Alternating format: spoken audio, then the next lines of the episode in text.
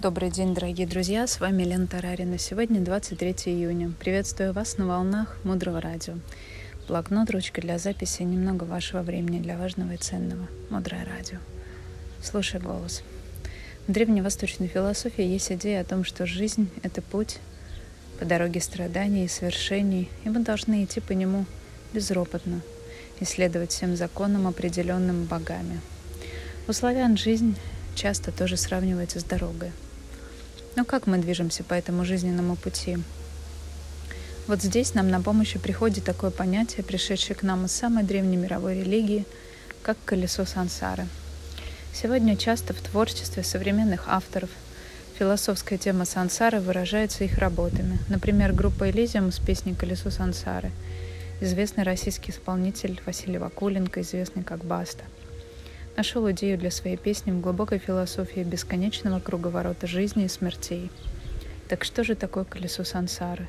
И возможно ли его остановить?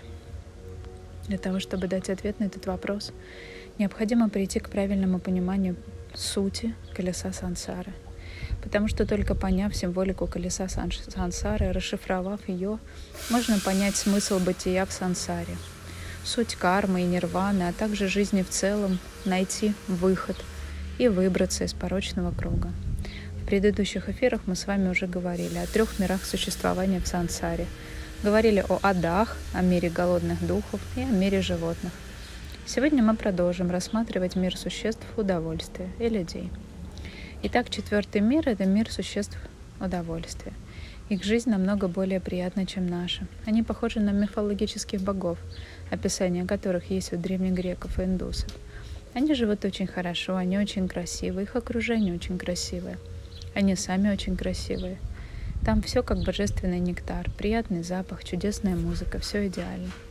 Но проблема в том, что они не бессмертны, они конечны. Они живут очень долго, много раз Иногда сотни тысяч лет, но их жизни все равно заканчиваются. Они скачут на удивительной карме, которую они накапливают целую вечность. Они накапливают ее эпохи и эпохи, и она вся собирается вместе и приводит их к такому рождению. И сейчас в мире богов они только наслаждаются.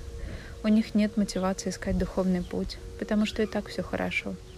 У них нет сочетания, которое есть у нас, у людей – с одной стороны страдания, с другой стороны возможности. И если вы посмотрите на звезд нашей страны, политиков, миллионеров, то некоторые из них очень похожи.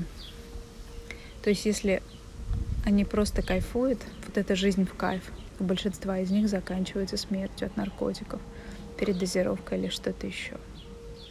Следующий мир — это мир людей. У нас есть микс сочетания. Мы не просто мучаемся от боли, как те, что в аду. Но мы не только наслаждаемся, как боги и полубоги. У нас есть также и болезни, старости, смерти, бедствия. Поэтому у нас появляется мотивация начать поиск, как выбраться из этого колеса. У них, у полубогов, такой мотивации нет. Они наслаждаются, наслаждаются, пока карма не закончится. А когда хорошая карма заканчивается, обратите внимание, полубоги, которые жили как боги, сразу идут в ад – После рождения в мире богов дорога только одна — лифт только вниз. Будучи полубогом, у тебя нет потребности в духовном пути. Там даже мысль не приходит. Они живут в мире, где нет учения, где нет учителей и где нет шанса. Пиво, вино, красивые женщины, секс. Вспомните описание древнегреческих богов. Разврат и счастье, все красиво. И тогда, когда хорошая карма заканчивается, они должны будут упасть, потому что у всех нас есть очень много тяжелых семян, в бесчисленных воплощениях. Мы все были хищниками большое количество раз, и мы все накопили очень много кармы страданий.